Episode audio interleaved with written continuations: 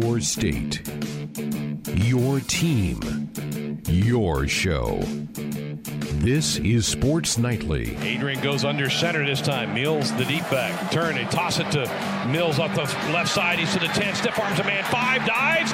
He is in. Touchdown, Nebraska. Dedrick Mills finds the end zone from fourteen yards out. Now, let's check the pulse of Husker Nation with your hosts, Greg Sharp and Tim Curran. In for Ben McLaughlin tonight, who's off for a couple of weeks. Spent a little time with his new daughter, Kennedy. We're so glad you're spending some of your time with us here tonight. Thank you so much. Got a busy show ahead for you. Major League Baseball underway after a lot of discussion. They shut down spring training in March, and here they go. Tonight, the Nationals and the Yankees about ready to play. The Nationals, the defending World Series champions, and yet none of the brain trust of the Husker Sports Network picks them to win their division. Not one of us picked the defending no. champs to win a division. How no, about I couldn't, that? I couldn't quite bring myself to pencil them in, and I'm not really sure why. I mean, I guess we all unanimously side with, what, the Braves, I think, in that division. So mm, we did. Um, the Braves are just so stacked for talent, and with this weird, weird sixty-game schedule, I mean, what happens if Trey Turner comes down with coronavirus, and then how does that impact things? And I, it's it's a sprint, not a marathon this year. And so, I mean, I could just easily see. I mean, and also the the I don't know if they actually ended up expanding the, the, the playoff as well, so you could see them getting the wild card spot and still going on to win it all. I wouldn't put it out of the realm of possibility, but just in terms of division winner, Braves, I guess. And Juan Soto does have covid nineteen, so he's out for a while. He tested positive the other day, so a guy who a lot of people think will be an M V P in the National League at some point in time in his career is going to miss the first couple of weeks of the season. But baseball's underway. They did approve this afternoon expanded playoffs. They're going to go to sixteen teams. The first and second place teams from each division are going to get in, and then the next two best records get in, and then the top seeds get to pick who they want to play in the first round. Some oddity to all this. It makes some sense to me because you're, let's say you're a fan of the Cleveland Indians. Well, the Indians don't play anybody from the American League East. They don't play the Yankees and the Rays, who might be the two best teams in the American League. You don't have to play them at all in your sixty games. So I think you got to give the teams that have the best record a little bit of a, an edge up. So that'll be interesting to see how that all unfolds, and it does start tonight. Want to jump right into some college football talk. Tomorrow is a big N C double A Board of Governors meeting where they're going to talk. They may or may not decide about what to do with the fall championship. So we're talking about volleyball and soccer, or yeah, soccer, uh, cross country, those sports that, that the N C double A oversees at the Division I level for the fall. They could table it for a couple weeks and kind of see what the medical uh, side of things looks like in a couple weeks, or they could make a decision to move those sports to the spring. My gut tells me they're going to move it to the spring. So how does that factor in F B S football for the Cornhuskers? Well, right now, uh, Bill Moos and, and the Omaha World Herald and Tom Chattel have a, a piece up. Tom talked to the Husker Athletic Director this afternoon, uh, and Moos uh, is going to be watching that meeting tomorrow very carefully. He did say, quote, if they say there aren't going to be any fall championships in the N C double A, just from my observation, would there then be a college football playoff? Moos says this. Moos then said, does he expect college football to happen in the five big conferences this fall? He said, I think so. I think there's some conferences that are absolutely going to play. Every day the complexion of the college football season is changing. Some of these decisions are probably going to be audibles when we get into this. It begins somewhat tomorrow with this decision or possible decision from the Board of Governors. We've kicked this down the road about as far as we can go. So there's the latest from Bill Moos. I, this it starts tomorrow with this meeting, Tim. I, we're starting to come up to some hard deadlines where I think some decisions are going to have to be made. Yeah, and it's it's always – right now you're kind of stuck between a bad decision and an even worse decision. There really isn't a perfect way to, to kind of get out of this, and I think that – probably my gut feeling, this isn't me, you know, this is me reading the tea leaves, not me eavesdropping. I was ever a fly on the wall during any of these conversations, but I do imagine we will see uh, a suspension of, of, of fall championships, meaning that uh, the F B S has their own, obviously, the the the, the the playoff. They, the N C double A doesn't control that, but from an optics standpoint, you probably couldn't just say, oh, we're going to have our playoff anyway if the N C double A comes out and, and shuts down fall championships. Now, that being said, I, I'm still pretty confident we're going to see some football. And, and the reason being is that you can't really move football to the spring and then turn around and play in the fall. I mean, I guess technically speaking, you could do that, but I think that's a big ask for a for, for a sport as physical as football to ask those guys to play that close together. And you certainly wouldn't want to permanently move football to the spring. That wouldn't make any sense. So it seems to me that most of the sports, the fall sports, are probably going to get kicked down to the spring, and then we're going to see at least some football. And who knows, maybe they get into the season and they shorten it by even more games than we originally thought. Maybe they only play like, you know, six or seven games, but I would anticipate to see some football played, even if there is no fall championship, even if there is no playoff or bowl games. I would expect to see just a little bit of football, and I guess that's what we're all kind of holding out hope for, is just some football. Well, and, and Bill Moos does say that later on in the thing, that, you know, I, I at some point in time he thinks that Uh, they could get some games in during the fall, and and, that, and you're right. I think what it looks like right now on July twenty-third, it may look completely different by September first, and it could look completely different by November fifth. I mean, all of these things can change. This we've gone through peaks and valleys with this virus. I mean, we thought we kind of had it under control in May, and then it kind of spiked back up, I think. Part of um, I'm not a doctor, but I think it's because people have started traveling again. People have been right. out, started to do some things, and so they're not sitting in their apartments or sitting in their houses or sitting in their condos. They're out kind of mingling, and it's it's spreading around a little bit. Uh, so stay tuned. We'll, we'll obviously be watching with everybody tomorrow on the Board of Governors meeting. Uh, again, that doesn't necessarily mean that's what the com- commissioners are going to do for the Power Five for football, but it will have uh, implications for the sport of volleyball, which I know we have a lot of Husker volleyball fans and want to know what's going to be happening with uh, that sport as we move through. All right, here's what we have coming up this hour. Busy hour ahead. We're going to do both linebacker coaches tonight. So we're going to hear from Barrett Ruud, then we'll hear from Mike Dawson, then we'll grade out where we think the Husker linebacking core fits in the Big Ten West. We went offensive line the other night, Tim, which I think can be a strength for this football team, not only this year but moving down the road. We're probably going to an area of this football team where the biggest question marks reside, is that Husker linebacking core.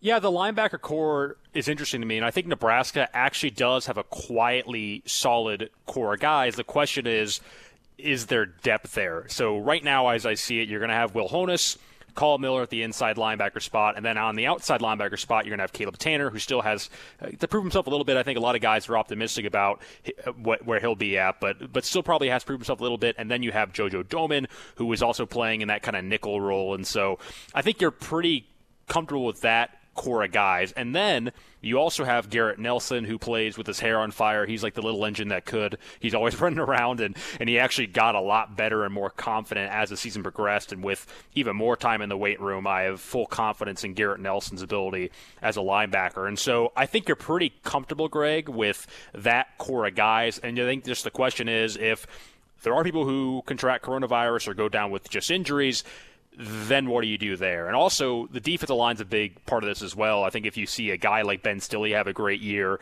you're gonna it's gonna make it a lot easier on those outside linebackers to get after the quarterback, because that's the thing that Nebraska really has been missing, is getting pressure on the quarterback. That's been a problem for a decade plus. Ever since Ndamukong Suh left campus, you've had issues getting after the quarterback. So if Nebraska can get any type of pra- pass rush, any type of pressure at all on the quarterback this year, I think the defense is gonna have a lot of success. Tonight we continue on our look at the Husker positions. We dive into the linebackers, and up first, inside linebacker coach Barrett Ruud. Tonight on Sports Nightly, it's the Husker football position breakdowns. Second and eleven from the three. Stretch play left to Young. He's hit in the backfield and dropped. He'll lose another yard. Back to the two-yard line. Colin Miller through that time. Sets up third down and twelve. Tonight, Lejeune in at quarterback from Maryland. Looking at third and nine now at the thirty-yard line. Lejeune gets the snap. Gets hit. Dropped. Oh, what a sack. Big time hit by JoJo Domann. Back at the twenty-one-yard line. Doman's second sack of the year. Outside linebackers coach Mike Dawson and inside linebackers coach Barrett Ruud. Well, let's talk about these inside linebackers with Husker inside linebackers coach Barrett Ruud. And, you know, the, the first two years you've been at, at Nebraska, Coach, I think maybe you, you've kind of been able to get by week to week because of just a lack of numbers. Do you feel more closer to being a whole room now here in year three? Yeah, mo- most definitely, especially from the depth standpoint. Um, uh, it, it's probably the first year where you really feel good about, you know, not just your your first group you throw out there, but, you know, the, the second and possibly third group as well. Um, now you, you're starting to have guys that have been in the system going on their third year, um, not only the system defensively, but just the, the overall program, you know, understanding how we want guys to work, how to prepare. Um, so as far as overall uh, room, it's, it's definitely the most comfortable I've been. Well, you've been able to have a guy like Muhammad Berry who's been so solid for you the last couple of years. He's now graduated and moved on. So the two the two graybeards in that room would be Colin Miller and Will Honas. Tell me about what you need to see from those guys and what do you expect to see from those guys on a day-to-day basis? Uh, well, you know, starting with Will, uh, you know, I really expect him to have a good year. Um, no, number one, because he's he's a full year removed from having surgery and being – one hundred percent healthy. I think sometimes people overlook, you know, when you have an injury like he had, an A C L, it really it really takes a full year to really get that out of your system, in my opinion. And, and he really did a good job gutting through that last year. But, you know, I mean, it, he felt it, you know, in certain days of practice. And, um, you know, that, that can definitely have an effect on you. So having him one hundred percent healthy and then plus the fact that he's now been here three years and really knows what we expect of him, um, I, I'm really excited to see what he can do this year. Um, Colin really is, is very similar, not from the injury standpoint, but um, this is now his third year uh, really being uh, an inside linebacker, and which is really good as well. You know, he went from a, a guy that originally was an outside linebacker his whole life and came over right before the fall um, of uh, twenty eighteen and didn't really get to play a whole lot because he was still learning uh, learning how to play the position in twenty eighteen. But twenty nineteen, he got to play a lot of football. Um, and I, I expect him to completely just build on what he did last year. Um, you know, he's a really intelligent guy, intelligent football player. And now with, uh, you know, once again, a couple years under his belt playing the position, uh, I'm really excited for him to be able to put it all together um, in his senior year. Tell me a little bit more about Colin. He seems to be a guy that it, it, it means a lot to him. I, I see a lot of emotion from him, whether it's out on the field or on the sidelines. What, what about him as a person? Yeah, I mean, he's a, he's a pretty passionate football player. Um, you know, he's uh, – I don't think any of our guys are, like, extremely vocal, but he's one of the more vocal guys we have. Um, good communicator. Um, you know, like I said, very intelligent, good communicator, which is really essential at that spot. You got to have somebody that's comfortable lining guys up and running the show and telling guys where to go. Um, and he really – I think especially last year, really got a good grasp of that. His first year, he was really starting to learn how to do that because – when you play the outside linebacker spot, it's the exact opposite. You're getting told what to do. Where now as an inside linebacker, you got to tell people what to do. And so now he really uh, has a high comfort level for that. And then now I think where you're going to really see him flash the most is just his overall movements and, um, you know, techniques at the, at the position physically. I think mentally he's got a great grasp of it. Um, verbally he can he can run the show. And now physically I think his movements are all where, where they need to be to really have a good year. Visiting again with Husker inside linebackers coach Barrett Ruud here in our position breakdown of the Huskers inside backers. Last year, you, you added three scholarship linebackers to the to the room as freshmen, uh, and they for different reasons. Nick Henrich was a guy that I know you're really excited about, but he battled some injuries throughout the fall. Jackson Hanna and Garrett Snodgrass. How about the progress of those three guys, and, and what do you expect out of them? Yeah, I mean, starting with Nick. Um, You know what? It was a big disappointment for not only him but for us too. You know that he got injured in, in spring practice because, um, you know, you saw him starting to really come on when he did get hurt in spring. Um, you know, and I, I am glad that it happened when it did because now he did preserve that redshirt year um, as opposed to doing it, you know, in game six or something like that midseason. Um, so he's had a full, you know, year or so to really recover from that surgery, and he's. You know, one hundred percent full go. I mean, he's gained twenty-five pounds since, he, since he's been here. Um, and, and you're right. He's a guy I've always been extremely high on. I mean, ever since, uh, you know, watching his high school tape. I mean, he, uh, he he's as advertised. Um, and now it's just a matter of him, you know, continuing to push um, and c- continue to develop because he's got all the tools, you know, needed to be a really, really good football player for a long time. Um, now it's just a matter of him continuing to develop and, and, and push himself on a daily basis. Garrett Snodgrass, coach's son, Jackson Hanna from Tennessee, guys that should be getting more of a handle of your system and what you kind of want out of those guys. Yeah, Garrett, um, you said coach's son. I mean, and, and it's easy to see why. He's um, easily one of our uh, sharpest players. Um, you know, he knows he knows the defense in and out already as a freshman. Um, you know, which is really a credit to him because he didn't get the reps, you know, that a lot of the guys did early on. I mean, there's just limited reps to go around, um, especially when he was coming in, you know, for fall camp. And he's a guy that really uh, maximized each rep that he got, and he continued that Uh, throughout the winter and, and the spring practices that he did get. He really has a good grasp of the defense, um, which is always going to be really important for him because he's continuing to develop from an athletic standpoint, but he's always going to be a guy that I think is going to be uh, on the elite level of, of just knowledge of the system and understanding football. So he's really a valuable guy for our room. And then Jackson's a guy that, um, you know, I think it was important for him to get that redshirt year last year to really be able to come in. Um, and, you know, sort of like old school Nebraska football, we really – Uh, made use of that redshirt year for a long time around here, and guys made huge jumps uh, in the weight room, which translated to the field. And that's that's what we're looking for from him, is hopefully that redshirt year really uh, translates from what he did with Zach in the weight room to uh, what you're going to see out on the field.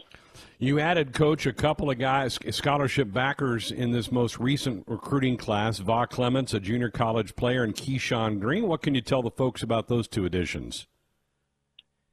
Yeah, Vaugh, you know, I, I, I'm not going to go real in-depth on his background story because one day that, that story is going to come out. It's really one of the cooler stories I've ever heard. Um, but he's a, he's a kid that uh, I have zero doubt his best football is in front of him. I mean, two years ago he was a five eleven, one sixty-five pound cornerback, and now, you know, after about a half year in the program, he's a six one, two ten, two fifteen pound uh, linebacker. So um, he's got a lot of raw natural ability. Um, his dad's a high school football coach in uh, near the San Francisco area. Um, so, you know, he, he's a football guy. He loves football. Um, great guy to be around, great guy to have in the room. And he's really done a nice job of picking things up, um, you know, coming in here from the junior college uh, system. So uh, I wish he would have had a full spring to, to really see what he can do with pads on, but uh, I think he's really got a good future for us here. A corner, right? It's unbelievable. Yeah, I mean, he's, you know, he's from America, Samoa. Yeah. Um, and, you know, I, like I said, I don't want to get too in-depth on the story because it's pretty cool, and he needs to tell the whole thing. But, you know, he came over here uh, basically not knowing anybody his uh, right after high school and just wanted to play football. And, yeah, like I said, he was a five eleven corner, and now he's a six one uh, uh, linebacker. So uh, I, I really do think his best football is ahead, and he's still learning the position, but um, loves the game and, and really works at it. How about Keyshawn? What what attracted you to him, and what have you seen for him with uh, with a month or so on the ground in Lincoln? Yeah, I mean, he's a, uh, obviously we watch his high school film. He's a fabulous athlete, um, really a natural uh, player at the position. Um, and, and the key for him, man, is just, uh, you know, every day it's got to be a, a, a process of getting better. Um, and he's a guy that, you know, he's got to come in and learn the system. Obviously, a, a normal offseason really would have helped him being able to, you know, have more time with him in person uh, to teach him the system.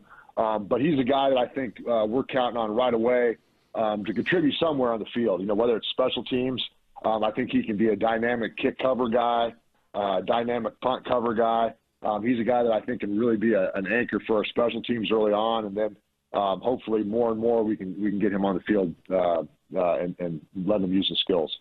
Very good. Barrett Ruud again with us as we start our position breakdowns here on Sports Nightly on the Husker Sports Network. Your room's always got some some young uh, walk-on linebackers. We've seen some make a big dent for Husker football down through the years. Last year, Luke Reimer flashed some some things for you. The youngster out of North Star High School, Joey Johnson from up in Gretna's, had some moments for you. What about some of the, the walk-on kids that you're excited about in your room? Yeah, you mentioned, I mean, Luke Reimer uh, was probably his – Uh, had as good of a camp uh, as anybody on the whole team, really. You know, I mean, there's a guy that really was pretty unknown and uh, a guy that showed up, you know, for summer workouts. And, uh, you know, really he was learning on the fly, but he's one of those guys that, you know, it's exactly what you tell a guy to do is, hey, if you don't know quite what you're doing, go real fast and figure it out on the fly. And, and he absolutely does that. Um, he really has a natural feel for football. You know, in, in North Star, he played about fifteen positions uh, out of need, and um, I think he's found a home for us here at inside linebacker, and uh, I really think he's got the potential to be a, you know, big-time player, uh, not just at Nebraska, but, you know, around the conference as well. So really excited about him. And then um, we've got some guys that have started to be in the system for a little bit, you know, the Joe Johnsons and Chris Cassidy's, um, that, you know, really understand what we're looking for, really are hard workers, and just want Nebraska to, to be really good. And that's what um, the uh, elite walk-ons that I've been around uh, are like. They'll do anything for the team. They can't wait to play special teams. Um, know both inside linebacker spots, inside and out. So uh, really excited about them as well. Well, Coach, we appreciate, as always, the breakdown of your room. Uh, it's going to be a group I think it's going to continue to grow as we get through this twenty twenty season and, and beyond. Uh, keep them healthy as once you get uh, start working out and doing more hitting on the field. Keep them healthy, and let's get this thing cranked up. Absolutely. We're excited about it. We're still dealing with the same position with the linebackers. The Huskers break it up by having Barrett Ruud coach the inside backers and Mike Dawson the outside linebackers. Mike Dawson back after taking a year to go to the N F L with the New York Giants. When he was here two years ago, he was the defensive line coach, but now back to handle the outside linebackers. And he joins us now on our Woodhouse Auto Family Sports Only Hotline. Coach, great to have you back. Are you are you settled in? What is it like being back in Lincoln? Thanks, Greg. Yeah, we got we got back a couple of uh, months ago, and just getting everything settled and getting the house the way we want it and situated and getting back to town has been really great. So everybody's happy we're back as, from our end, and uh, looking forward to uh, uh, to getting everything back to kind of status quo. Well, let's let's dive into the outside backer room, uh, and two names that would jump out at Husker fans would be Caleb Tanner and JoJo Domann. Um, what, what about their, their progress as players, and, and what are you going to need out of those guys in this season? Yeah, we're expecting a lot of big things from a bunch of guys in the room, but uh, well, I'll start with JoJo first. He's a guy that's made uh, some really big plays, and I think he's doing a good job of kind of fine-tuning uh, the details, uh, to play, you know, play in and play out a little bit more consistently, and uh, be able to make those plays and kind of, you know, be able to be a guy that sits in the defense and, and does the, the, the, all the jobs necessary. You know, he's kind of like a a Swiss Army knife. He's a guy that, you know, has had some D B experience, so he can go out and cover, and he's also big enough, strong enough where he can set an edge for you like a linebacker. So uh, we're going to need a lot out of him this year. And and Caleb Tanner is certainly a guy that, that, that looks like he has all the physical tools. It just and, and, and he's shown flashes in his young Husker career, but it, I think we all know there's more to Caleb. Yeah, I think that Caleb is a guy that we've talked about Uh, not being a flash guy. You know, you're going to be a guy that's a play-in, you know, play-out every every down guy, and uh, he's got the tools.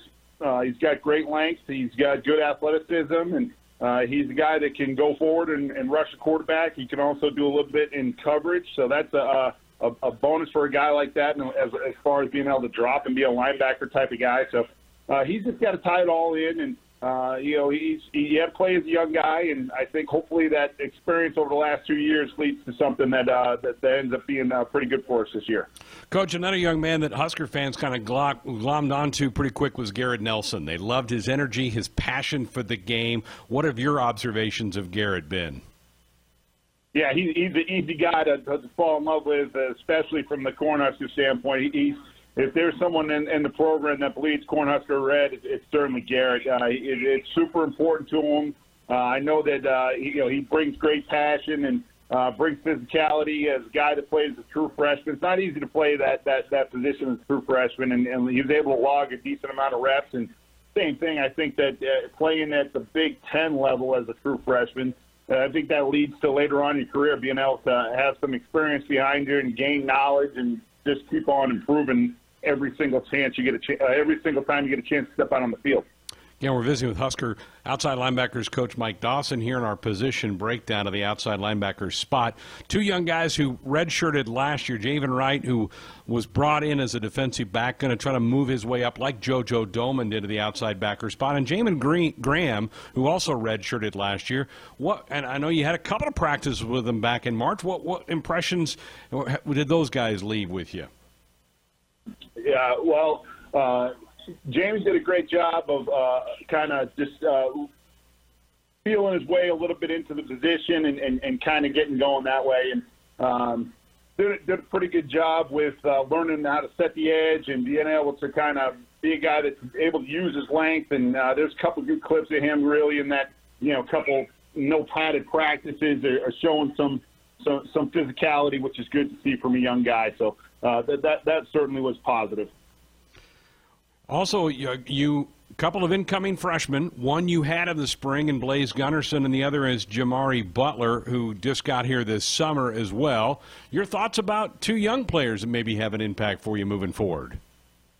Yeah, well, you know, the, the, the, very excited about both of those guys. Uh, they both are, are, are good-sized guys with great length.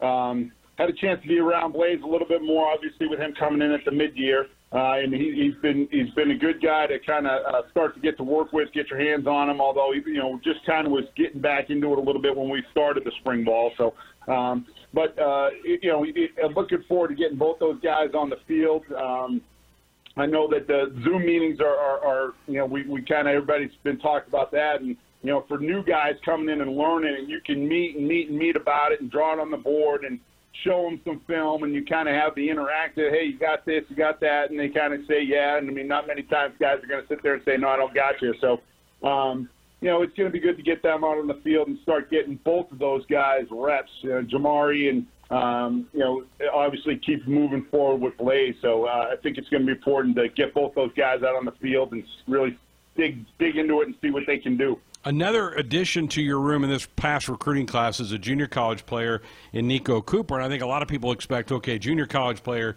you got to come in and make an impact right away. Some do. Some take a little more time to cook and get ready to go. Uh, what about Niko Cooper? What, what, at least of his junior college tape, what did you like about him? Yeah, the, the thing about uh, Niko, and just and the same thing, kind of more interacting with him over those Zoom meetings. He, he's, he's a guy, very likable personality. Guys are, I think, Cornhusker fans going to really like him. He's uh, very intense about his football. He's uh, very prideful in what he's done so far, and at the same time, wanting to get better and better and better. So, um, you know, another guy that I'm looking forward to getting. Uh, obviously, his tape showed some some good ability to rush the quarterback, and Uh, he's a big, long guy when you get to meet him, and uh, big old hands, and he'll be able to put his hands on people, be physical and strike, and uh, do a good job in the run game for us. And then uh, with that, you know, flip the switch and go rush the quarterback. So uh, it, it's going to be a lot of fun uh, getting to work with Niko. David Alston's a guy, another guy in your room who's been a part of the program for a couple of years. He would have been here when you were here a couple of years ago. And then you've got some walk-ons, Coach. Obviously, your room's always going to have walk-ons. Simon Odey was a guy that got on the field some last year, but I know your room is more than just the scholarship guys, isn't it? Yeah, well, we got a, we got a good mix of guys. Uh, really, it's a, it's personality-wise in the room is really good. Uh, the guys that are smart and, uh, you know, I've said before, at this position, you got to have some flexibility. One down, you might be playing like a safety, and then the next down, you're playing like a D lineman. So, uh, and never mind playing linebacker in between. But uh, these guys are, are, are good guys that want to work hard, and uh, they're they're here for the right reasons, and it, it's real important to them. So uh, we got to get them all, uh, you know, chance to, to get a role on this team, and uh, you get a chance to keep proving themselves day in and day out, and that's the good news, especially when you come in with kind of a fresh start with a new position coach. That's a clean slate. Last year was last year, but uh, everybody's got to prove it every single day. So uh, hopefully it breeds some good competition, and guys can't be complacent because we do have a lot of depth and we do have a lot, you know, a lot of numbers uh, with, with, with guys. So hopefully that, that creates a little bit of competition and a little bit of hunger with these guys every single rep of practice. I try to tell them all the time, each rep that they get is like a piece of gold. Uh, they, they got they, they got to take that rep as serious as they can, and it's not okay just to kind of go out there and go through the motions in a practice because that one's going to be over. You're never going to get that chance again. So we got to make every single rep count, and uh, I think these guys are hungry to do that. Well, Coach, we appreciate the time. Let's get this thing underway, and hopefully we can play some football and watch these guys on the field here in a few months. All right. Thanks a lot for having me, Greg. Appreciate it. He's originally from New York, but now calls the Second City his home. He prefers seeing a yellow card over an icing call. His choice in pizza is still up for debate, but his knowledge of sports spans from boxing to yachting. Sponsored by Bathfitter, for the beautiful bath you've always wanted. Kickstart your bathroom remodel by visiting bathfitter dot com today. Now, Here's the worldly Teddy Greenstein of the Chicago Tribune. Well, this, this conversation should be happening in person. I should be in Chicago at Media Days, one of the McCormick Place or something. That's, that would have been this week. Greg, we should be uh, we should be talking about whether Mark D'Antonio's successor is going to thrive. We should be talking about Iowa and the racial stuff. We should be talking about Brandon Peters at Illinois. Of course, we should be talking about Scott Frost, because this would be and still will be a huge year for him. And, of course, I would be asking Jim Harbaugh about the progress he's made since it was, what, sixty-two points allowed to Ohio State a couple years ago and just fifty-six last year to the Buckeyes. So good job, Jim. Yeah, I mean, this is the, always the first day of school uh, whenever we go to uh, Big Ten football media days. And today would be day two. And, uh, man, it is it is sad. I'm still I'm glad we're still talking, but you're exactly right, man. We should be uh, having some beers and a steak right now. No doubt. All right, you you had an update. Uh, everybody's on pins and needles waiting to hear something. We did hear the Pac twelve yeah. today is going to uh, start yes. or attempt to start on the nineteenth of September. You had a big piece yeah. yesterday. What what are you hearing? And by the way, I, I talked to some Big Ten folks today. Uh, Jerry Palm had tweeted about the Pac twelve, and he said expect the Big Ten to follow. That certainly could be the case, but uh, the Big Ten folks I, I just spoke to in the last hour said uh, they're still evaluating various options. Um, things aren't looking very good. uh, you know, we've talked for a while about this, but just what an incredible undertaking college football is because of the massive number of people involved and the fact that, you know, you can bubble the N B A, uh, you can probably social distance pretty well in baseball. Golf's obviously pulled it off. Uh, N F L has a shot because it's their livelihood. You know, if there are no games, nobody gets paid. But these are college students, and it's tough. And, um, you know, I think right now schools have done a good job of, of getting the numbers down. But when twenty thousand kids return to a campus, it, it's impossible to tell kids not to, to be with them. So I spoke to, uh, you know, an influential Big Ten figure yesterday, a guy who's in on all the phone calls with a University of Nebraska doctor, the leading uh, expert in infectious diseases who the Big Ten is leaning on. And he says based on everything he knows, he gives it a fifteen percent shot, shot that Big Ten football games will be played. He said they're just hanging on by a thread. Um, we'll know more in the next couple of weeks. Friday's a big day. Uh, Greg, as you probably know, that's when schools can uh, up it to twenty hours a week. They can do some meetings and, um, you know, they can do more conditioning. And then schools are open to practice, start practice August seventh. But, man, uh, they want to do it. They don't want to lose fifty, sixty, seventy million dollars, but it, it is going to be uh, really tough. The odds are stacked against them. So is spring a possibility then? Do you move it to the spring? Do you play a pared down schedule then? What what what do you do? Or do you just forfeit for thirteen months? You know, what I think would happen is, look, the coaches don't want to cancel the season. So even if it's a month from now and things are not looking good, they want to hold on to their players. They want their players to practice. They don't want to just kind of turn them loose and then, you know, the guys are probably going to, in coach speak, make not great choices and start going to bars and, uh, you know, doing stuff that, that puts their health uh, at risk. So they don't want to cancel. They want to just hang on for dear life and hope there's a breakthrough, hope things are looking better in certain areas, maybe, you know, several weeks from now. So that's what I expect to happen. Hope, you know, hope that you can play four games. What if you could play four games in the fall? What if you could play six games? That would obviously be way better than nothing. Baseball is going to play sixty games. What about forty percent of its season? So I, I don't expect like a, a big cancellation announcement. I think they're really going to try as long as humanly possible.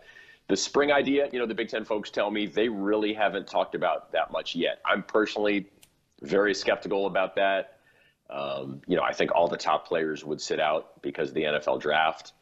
I wouldn't really be comfortable asking, you know, nineteen, twenty, twenty-one-year-old kids to suit it up twice in one calendar year. I think that would be a, a pretty blatant money grab at that point. So if it's not the fall, I don't think we're going to get football. Certainly some schools would be fine with that, but I think enough would not be cool with that that we would see spring football.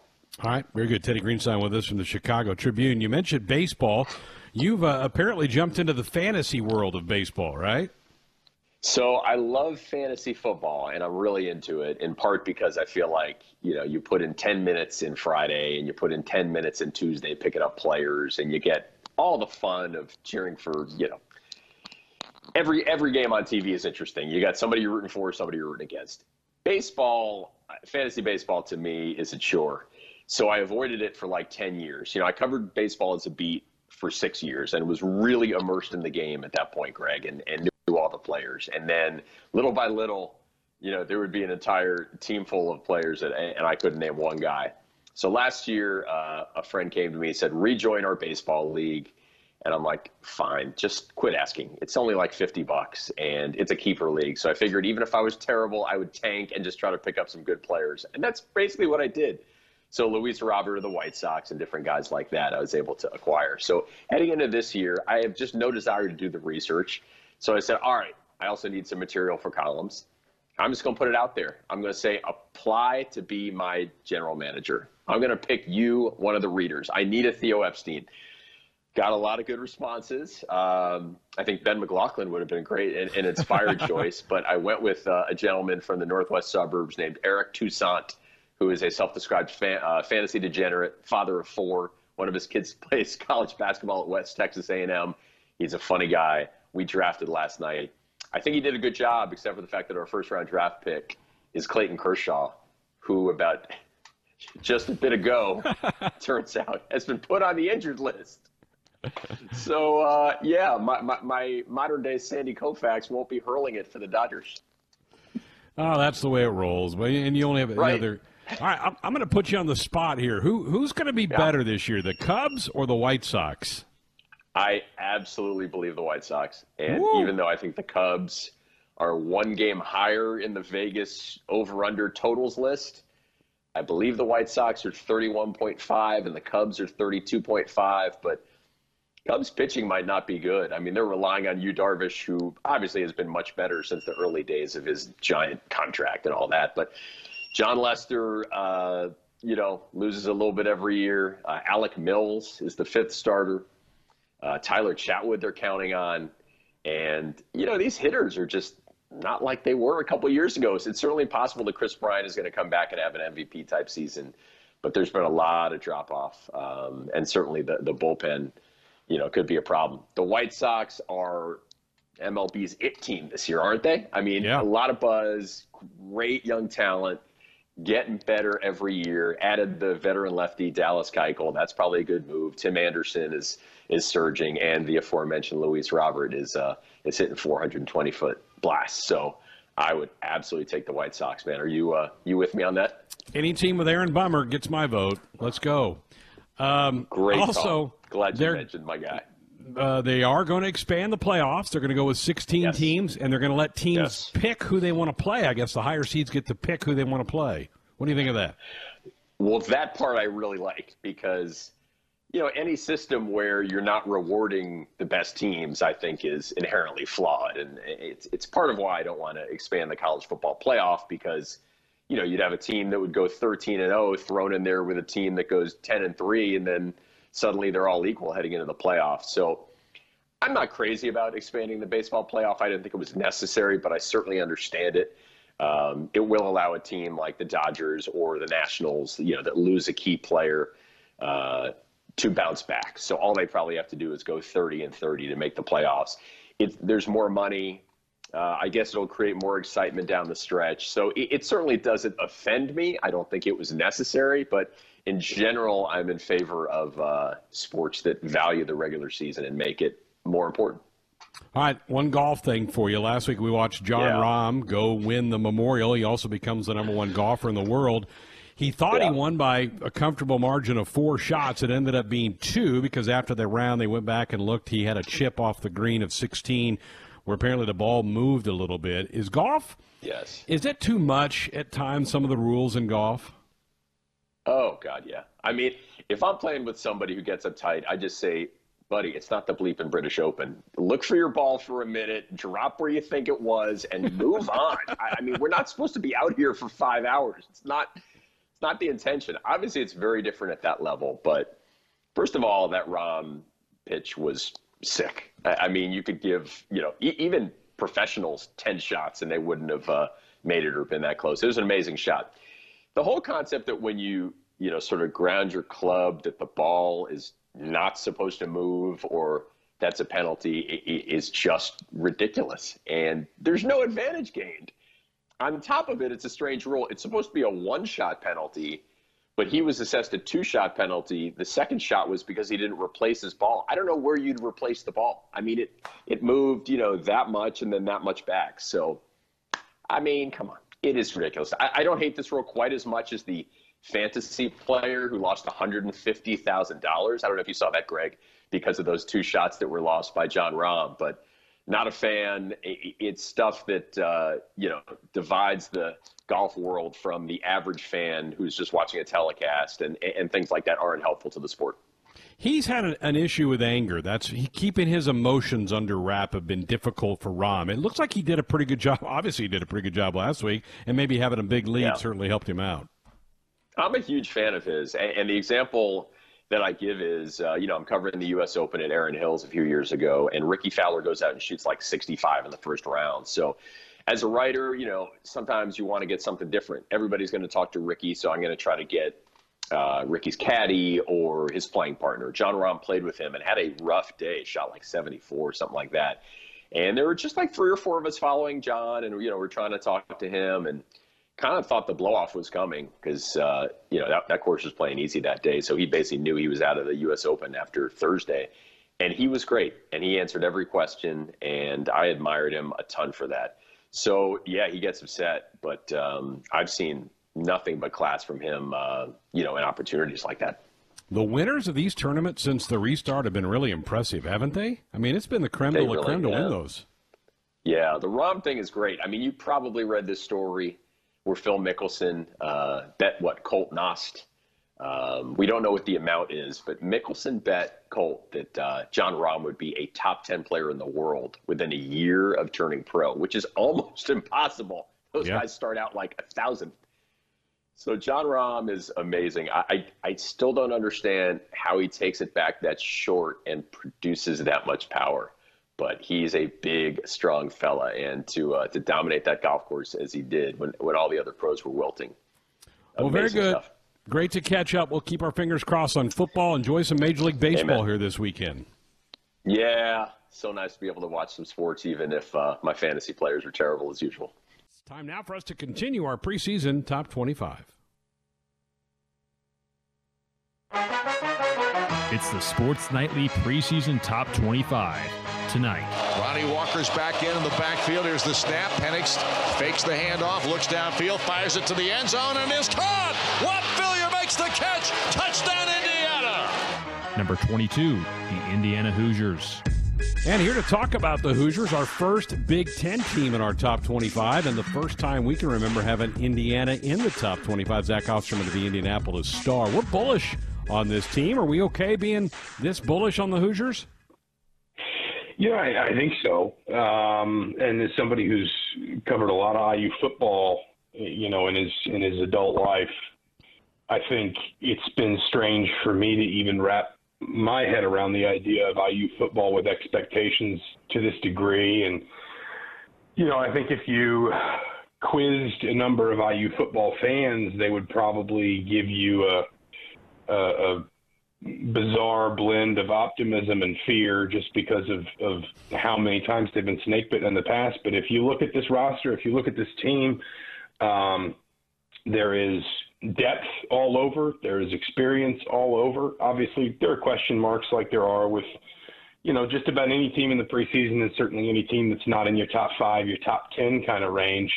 Um, but I think this is a team that certainly has earned preseason expectation, and it's just going to be a question of whether or not they can live up to it, obviously, as we figure out what the season is going to look like.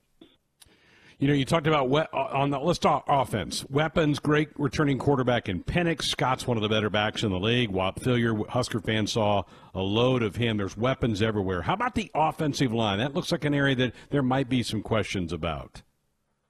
Yeah, I think – if you're Indiana, the, the thing you like about your offensive line is is if they move and keep Harry Crider at center, which it seemed like they were the, the staff was leaning more and more toward doing before spring camp got shut down. That Crider started all of last season at left guard. He was a center by trade out of high school. He actually played a little bit of center as a true freshman for Indiana before moving to guard. you know, we, we'd always kind of wondered, would there be a temptation to pull him back to center? It seemed like the, the staff resisted it for a while, but they were really toying with it and clearly thinking about it in spring before everything got closed down. If he does move to center, then your center is a senior, your starting right tackle's a redshirt junior, or excuse me, your starting left tackle's a redshirt junior, your starting right tackle's a sophomore who had an outstanding freshman season, Matthew Bedford, who took over when Coy Cronk got hurt. Um, so basically, what I would argue probably the three most important positions in your offensive line are relatively settled. Um, and I think that's that's the thing that if you're Indiana, you uh, you would feel good about. The other thing you probably feel good about is, though you may not have firm answers on your interior spots, your two guard spots, you've got experience. You've got a fifth-year player in McKenzie and Wara who's been in the program for a long time. You've got a Stanford graduate transfer named Dylan Powell, who's played a lot of football at those interior spots, I think both guard and center at Stanford, coming off some injuries, but, you know, by all accounts healthy now, and actually Indiana gets him for two seasons. And then you've got some promising young players that you can kind of throw into that mix as well, see if maybe one of them takes strides forward or at least give you some quality depth. There are questions there, probably more than anywhere else in the offense, at least in terms of who your starters are. Um, but I think at the same time, it's not a situation where Indiana should feel like it doesn't have the tools to fill those spots. It's just a question of whether or not you can find the right guys for your, your number one jobs. And then, of course, as ever, if you can keep those guys healthy. Again, visiting with Zach Osterman of the Indianapolis Star. We're talking about the Indiana Hoosiers. We have them at number twenty-two on our preseason top twenty-five. I want to ask you about the tight end Peyton Hendershot. Terrific season last year, over fifty catches. But something's up with him, right? What, what's going on? What's the latest on Peyton Hendershot? Yeah, so he, he was arrested um, in the offseason in a uh, domestic violence incident um, with, uh, I believe, an ex-girlfriend. As these things sometimes happen, it, it the details kind of got muddied. Um, he wound up, I believe, plead, you know, sort of pleading. And while it's not clear if he will suffer any sort of suspension, um, obviously he was suspended from the team while the, the legal process played out. Um, while it's not completely clear whether, for example, he'd miss games, I wouldn't be terribly surprised if he did miss a game or two.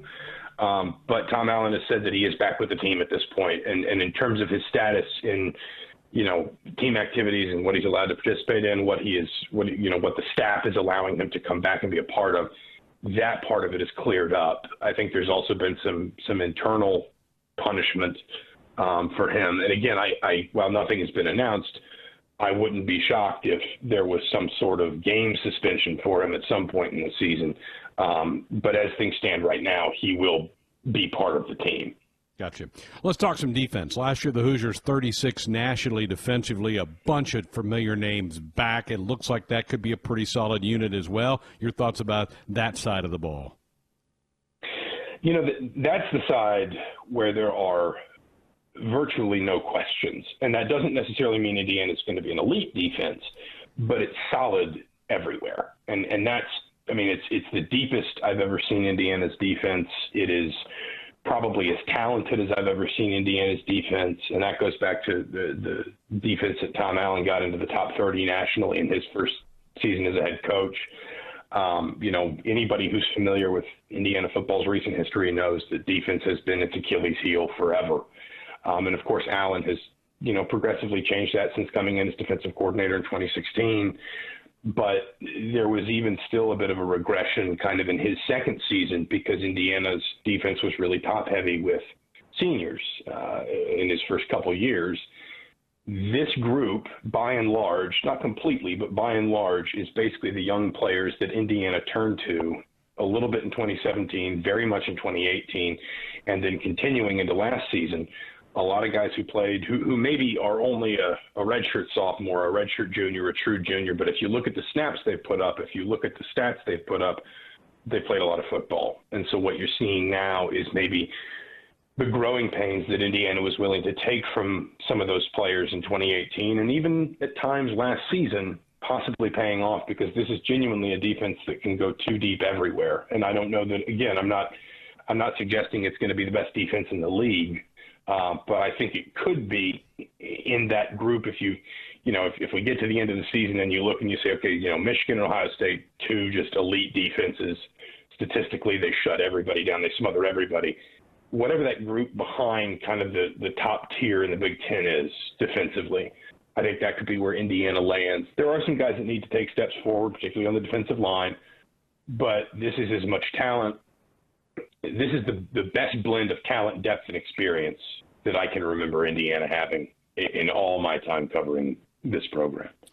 Zach, as we, we look at the schedule, and we don't know if the Big Ten's going to tweak it, change it, but the, the league games that were on the schedule, wouldn't wouldn't the Michigan State and Penn State home games be huge if they could get both those?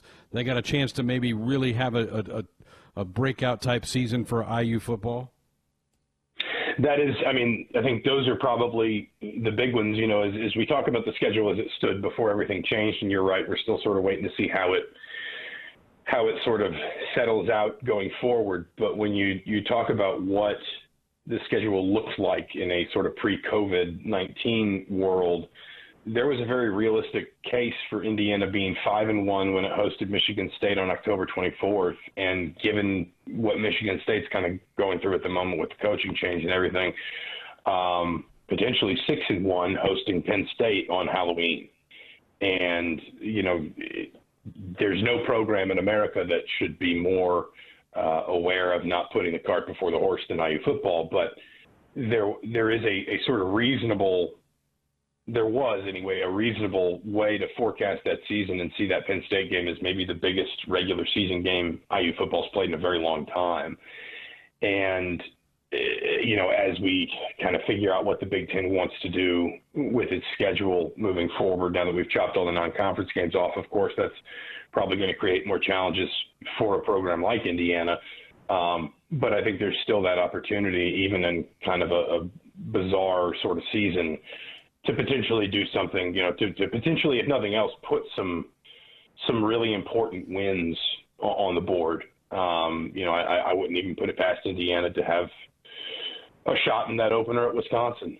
Um, but, of course, then you start to – that's when you really do start to kind of get into the, the hypotheticals of what the schedule is going to look like in, in ways that we just can't know yet.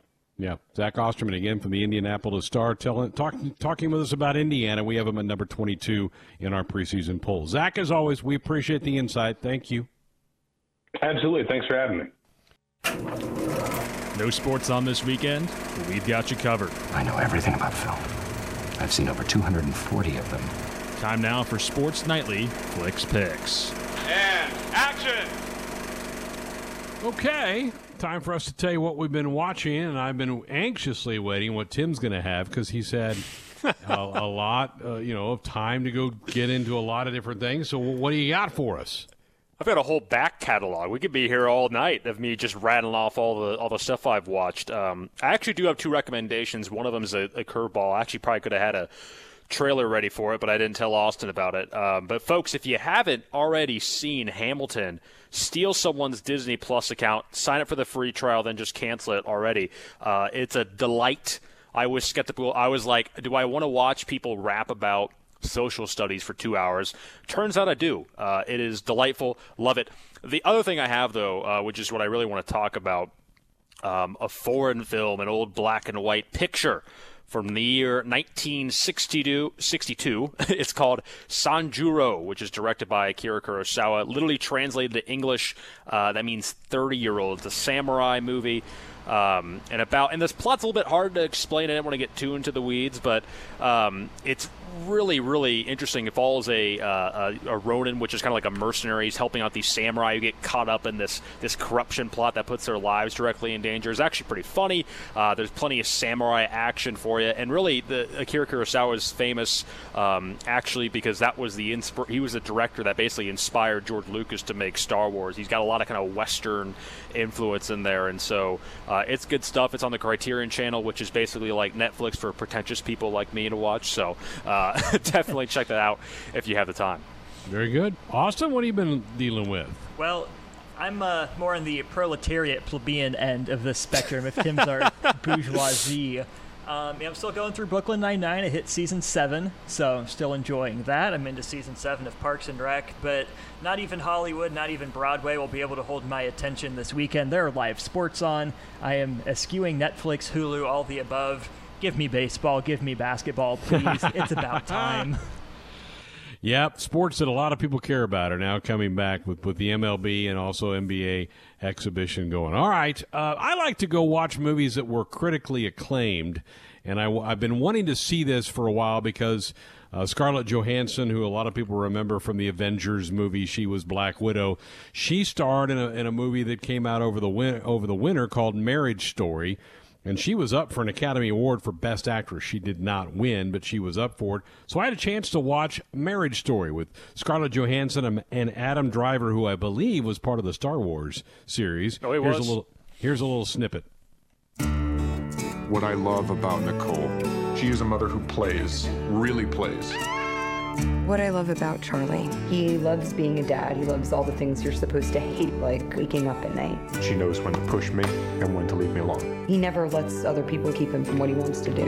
Dad, you're too far. I know. It's not easy for her to close a cabinet. He's incredibly neat. She's brave. He's brilliant. She's He's very brave. competitive. So I'll tell Charlie what's happening, and Cassie, you then hand him the envelope. I just get nervous. Well, can you unserve? What do you mean, like take it back? Charlie and I are getting a divorce, Mom. You can't be friends with him anymore. Gee, Mom. Charlie Bird. Mom. Mom? Mom. What? It's it's a movie you've got to be in a right, because it's pretty heavy. It is one of those heavy movies because it's about divorce. Uh, this couple who were, uh, he's a director, she's an actress. Uh, she was with him. They met doing a play in, in New York on Broadway. And then she decided to go do a, a, a pilot for a T V show out in Los Angeles, which is where she grew up. And, and they go through a divorce. And there are some really heavy scenes uh, of that. So it's a it makes you uncomfortable at times. But a lot of times, and Tim, I think you would agree with this, those are the good ones, the movies. When they kind of yep. make you uncomfortable, you're like, ooh, they, they struck a nerve. Marriage Story is excellent, and really it sounds heavy, and it definitely is. I mean, there are some intense scenes. There's lots of screaming, but uh, the way it unfolds, it's basically a, a love story, but a about divorce, and, and the director Noah Baumbach is actually married to Greta Gerwig, who's also a director, and she's got a lot of great. So really, their whole filmography: Noah Baumbach, Greta Gerwig, lots of slice of lifey type stuff that's kind of heavy, but also kind of funny as well. And so I, they're really worth digging into.